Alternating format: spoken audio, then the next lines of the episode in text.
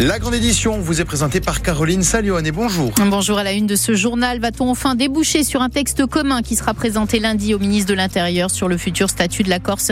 Une réunion se tient en ce moment même avec une vingtaine d'élus de l'île à la collectivité. Nous retrouverons en direct Paul Ortouli.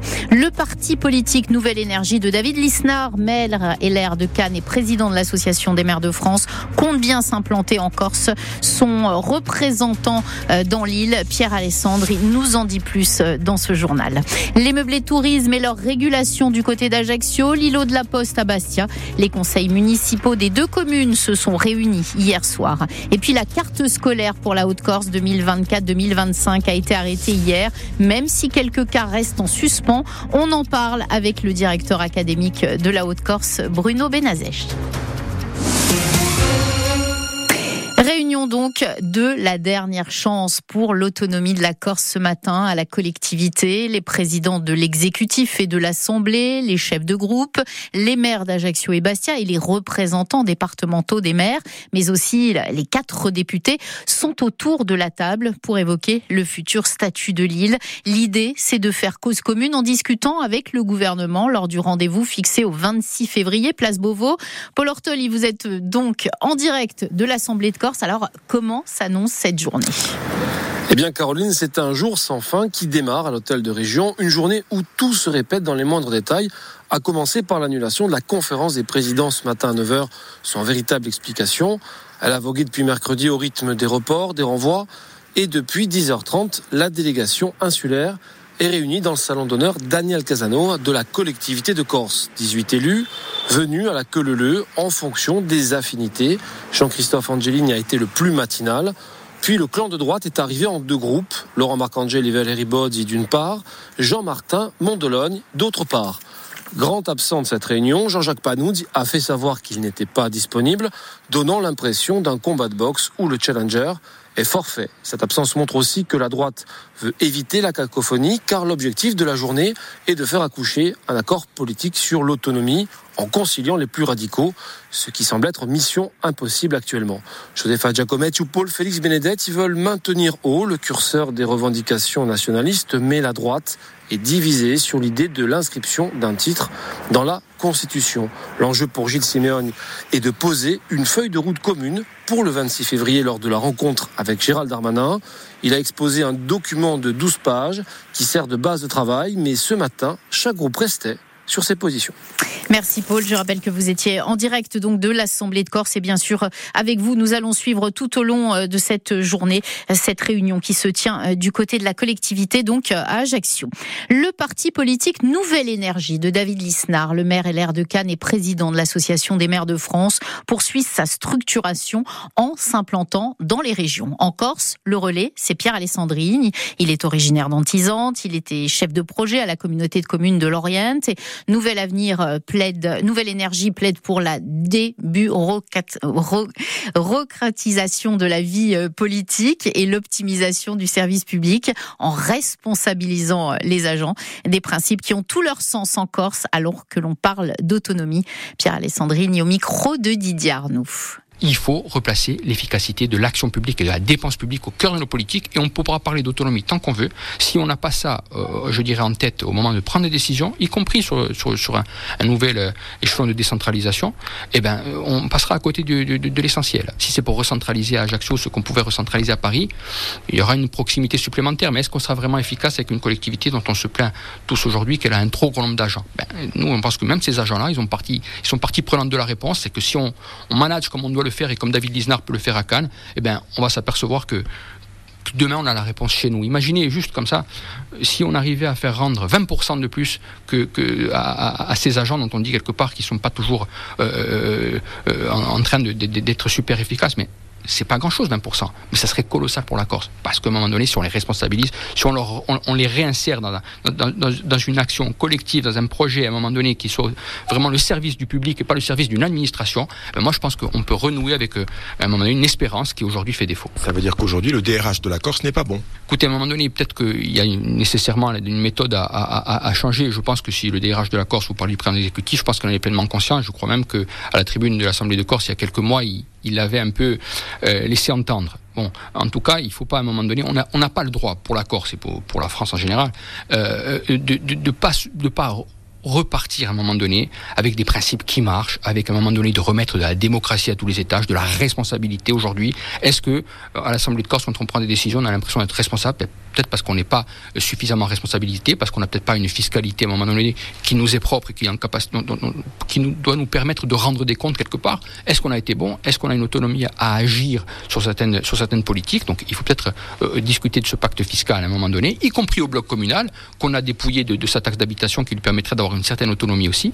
Et à un moment donné, à tous ces échelons-là, si on remet de la proximité, si on met des gens en phase avec les politiques publiques au meilleur échelon, on va s'apercevoir que l'efficacité de l'action publique, elle peut être au rendez-vous. Euh, il y a des endroits où ça marche. C'est pas, c'est, c'est, il faut y mettre de la méthode, il faut y mettre de la décision. Et nous, on pense qu'on a, on a une, méthode, on a une résolution à la mettre en œuvre, et on sait que c'est un discours qui commence à, un moment donné à être partagé bien au-delà de notre propre parti. Et à ce jour, le parti donc euh, Nouvelle Énergie de David Lisnard revendique une trentaine d'adhérents en Corse.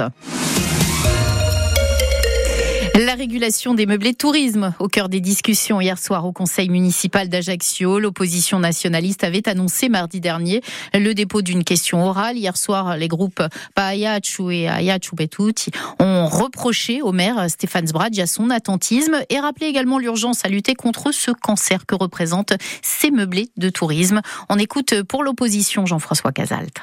Nous avons proposé un projet de règlement municipal prenant en compte tous les aspects de la réglementation qui pourrait être celle de la ville d'Ayatch concernant les meublés touristiques. Pour réguler, encore une fois, il ne s'agit pas d'interdire, il s'agit d'arriver à une proportion raisonnable. J'avais déjà utilisé cette métaphore qui vaut ce qu'il faut, mais qui, moi, me semble assez frappante. On ne peut pas refuser de soigner quelqu'un d'un cancer en prétextant que les soins sont trop élevés, que la sécurité sociale ne va pas rembourser. Aujourd'hui, il y a un cancer dans cette ville, c'est Airbnb. Et pour l'instant, on n'agit pas. On repousse au calendrier grec, on joue la montre. Ce que je reproche à l'exécutif euh, municipal, sans en plus avoir d'arguments sérieux à nous opposer, parce qu'on aurait pu discuter sérieusement de l'argument fiscal. Mais au moment où l'on parle, moi, j'ai toujours pas le rapport sur mon mail. Et le maire qui a joué pour sa part la carte de la prudence en indiquant que la régulation des meublés de tourisme engendrerait une perte de recettes fiscales importante qu'il n'est, estime-t-il, pas encore possible de compenser. Stéphane Sbrach.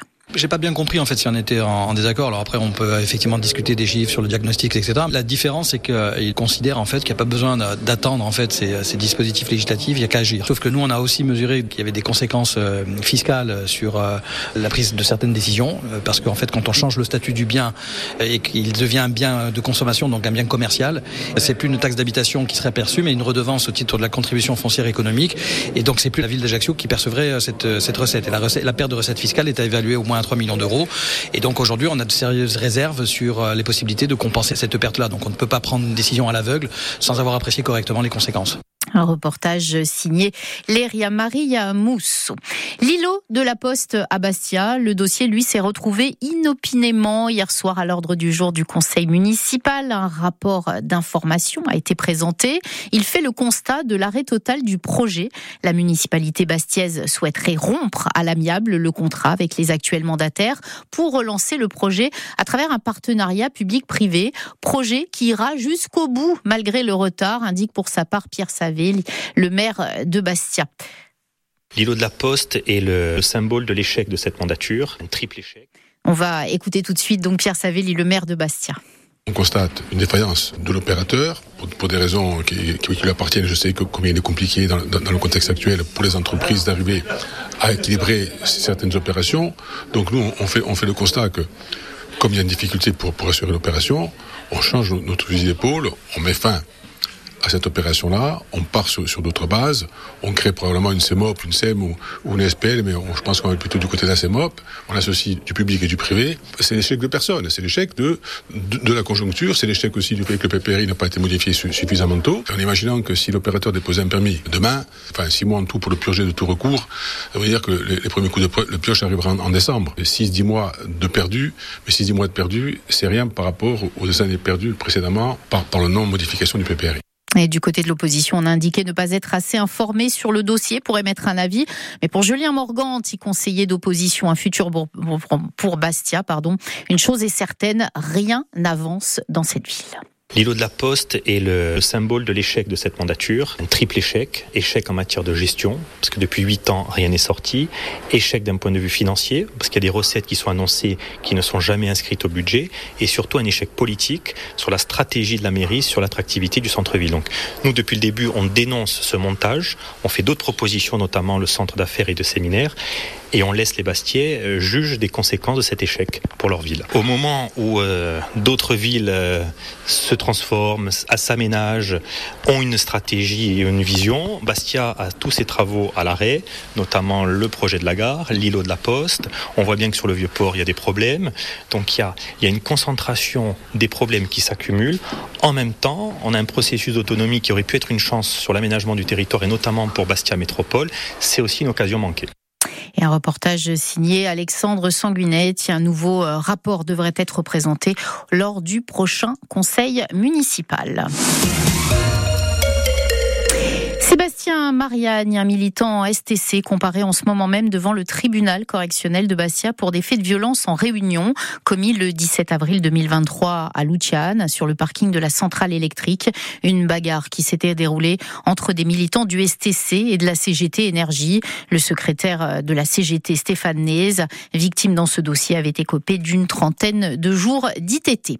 Un gendarme est toujours en garde à vue depuis hier pour avoir mortellement atteint hier matin à Podiodolette un homme lors d'une opération. La victime, Alain Capour, âgée de 63 ans, était en passe d'être interpellée lorsqu'elle a été atteinte par plusieurs projectiles alors qu'elle se trouvait à son domicile. Hier matin, les gendarmes agissaient sur commission rogatoire d'un juge ajaxien dans le cadre d'une enquête pour recel de vol, association de malfaiteurs et vol en bande organisée.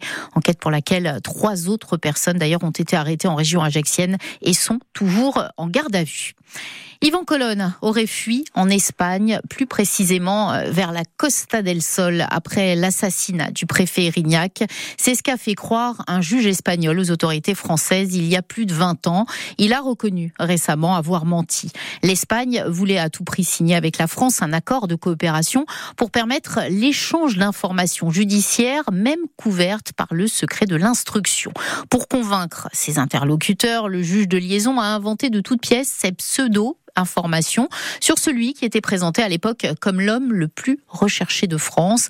Les précisions à Madrid du correspondant de Radio France, Mathieu de Taillac. Son intervention prononcée en octobre était publique et filmée, mais personne n'avait jusque-là fait attention à cette partie du discours. Ce n'est que mercredi dernier qu'une journaliste de la télévision publique espagnole s'est rendu compte du contenu de la révélation du juge Manuel García Castellón. En 2002, ce dernier était juge de liaison, il négociait avec la France la livraison immédiate d'informations judiciaire dans les affaires de terrorisme, alors que l'OTA faisait des dizaines de victimes chaque année. La France, dit García Castellón, ne voulait pas signer un tel accord.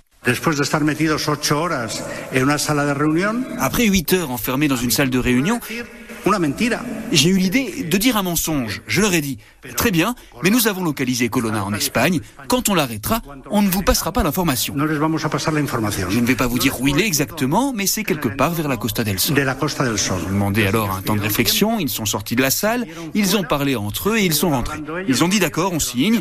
Ils ont signé, mais ils n'ont pas appliqué l'accord. Ou alors ils l'ont appliqué seulement quand ils voulaient. Un malin malin et demi sans doute. Colonna, on le sait depuis, n'était évidemment pas en Espagne, pour la bonne raison qu'il n'avait jamais quitté la Corse. Madrid, Mathieu de Taillac pour RCFM. De l'ouverture du salon de l'agriculture à Paris, les agriculteurs restent mobilisés. Une cinquantaine de tracteurs et camions de la coordination rurale sont actuellement dans le centre de Paris pour maintenir la pression sur le gouvernement, mais aussi pour rencontrer les Parisiens et des députés. Émilie euh, Van Diren, la présidente de la coordination rurale de Seine-et-Marne. On voudrait une vraie rencontre avec la population et euh, si possible que les députés viennent à notre rencontre euh, place Vauban pour qu'on puisse discuter. On a déjà un certain nombre de Parisiens qui sont venus pour nous soutenir, pour nous demander euh, notamment des conseils sur les étiquettes des, des produits alimentaires. Et les députés, il faudrait qu'ils aient conscience de ce que l'on vit et de pouvoir proposer peut-être des lois qui répondent à nos difficultés. Donc pour ça, il faut vraiment avoir un, un réel échange. Je pense que venir à notre rencontre euh, au milieu des tracteurs, c'est un symbole un peu plus fort que dans un bureau à l'Assemblée nationale. Pour sa part, la FNSEA n'ira pas au débat organisé au Salon de l'agriculture par le président de la République. Le premier syndicat agricole dénonce le cynisme de l'Élysée qui avait invité à ce débat avant de retirer l'invitation. Le collectif écologiste Les Soulèvements de la Terre que le gouvernement avait voulu pourtant dissoudre. On écoute Arnaud Rousseau, président de la FNSEA.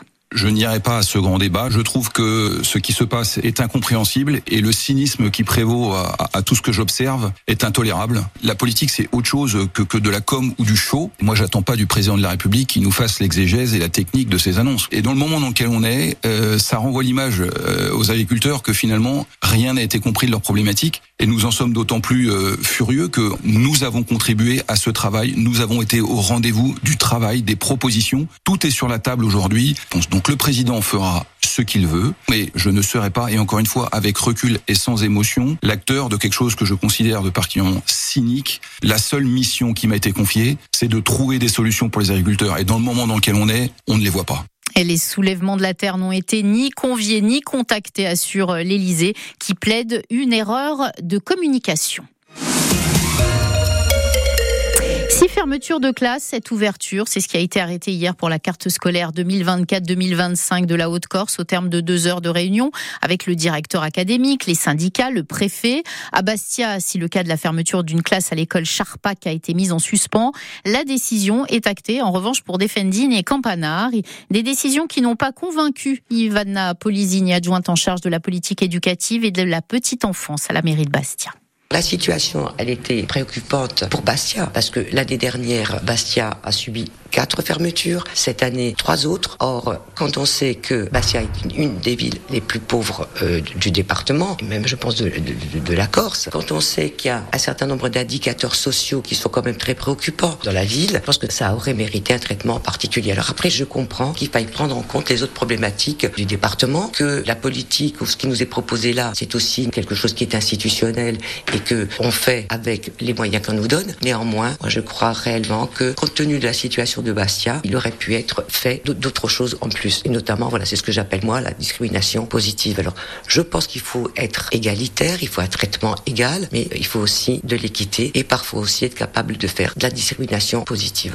Et Bruno Benazé, directeur académique des services de l'éducation nationale pour la Haute-Corse, était l'invité de la rédaction ce matin. Il répond aux questions d'Alexandre Golin. Bruno Benazek, bonjour. Bonjour. Aujourd'hui, décision de la carte scolaire pour le département de la Haute-Corse. Cela va concerner sept classes, dont trois à Bastia. On parle de combien d'élèves, Bruno Benazek La carte scolaire, c'est d'abord un travail qui démarre en décembre, qui se poursuit tout le long du mois de janvier, avec des échanges avec les communes, les organisations syndicales, et qui arrive au début du mois de février, avec deux instances, le CSASD qui s'est tenu lundi, où j'ai déjà présenté un certain nombre de mesures, et le Conseil départemental de l'éducation nationale qui s'est tenu ce matin, où j'ai représenté, nous avons rediscuté un certain nombre de mesures. Dire que sur les 138 écoles du département, on est vraiment dans un travail qui est très fin puisque sept, en fait, six écoles seront concernées par des mesures de fermeture, trois mesures conditionnelles de fermeture conditionnelle de blocage et sept écoles verront des mesures d'ouverture. Donc on est vraiment sur les 138 écoles sur des mesures qui sont très précises et qui sont faites, je dirais, de manière à toucher le moins possible les organisations scolaires de cette année. On a entendu moins 1000 élèves en 10 ans dans le département, c'est un chiffre inquiétant.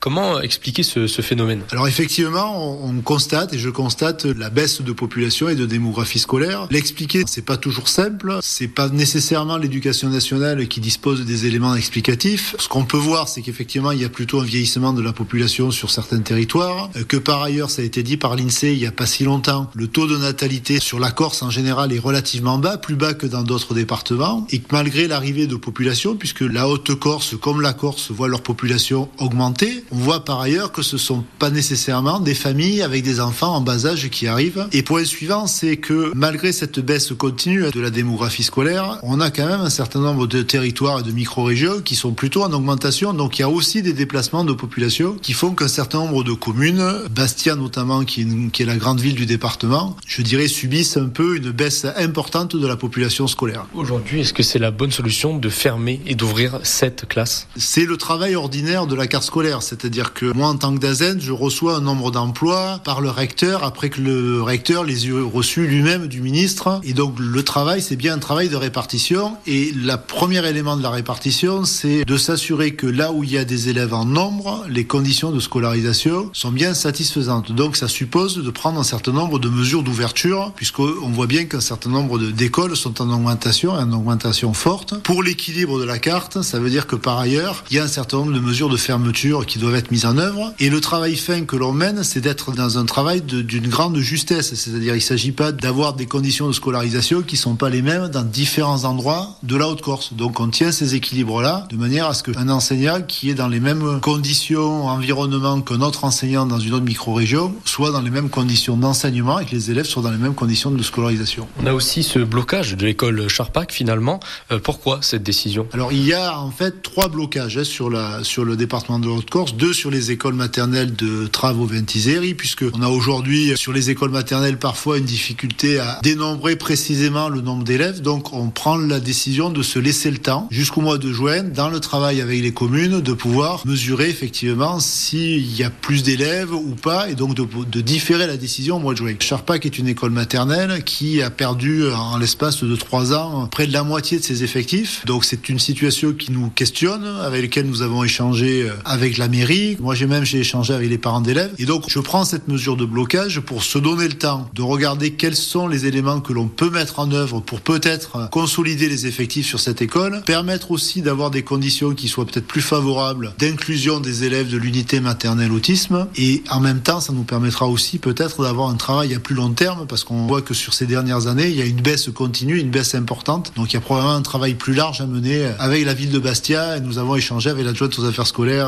et à la politique éducative à ce sujet. Aujourd'hui, existe-t-il un moyen pour redynamiser ces zones où le scolaire est de plus en plus délaissé? Il y a un certain nombre de leviers qui ne sont pas nécessairement à la main de l'éducation nationale. Euh, moi, j'ai fait le choix cette année, euh, notamment dans le rural, le rural éloigné, le rural dispersé, de ne pas prendre de mesures, et j'assume pleinement cette décision, de préserver ces petites écoles rurales qui composent quand même 50%, plus de 50% du département, ce sont des, des, écoles à classe unique, une classe, deux classes ou trois classes.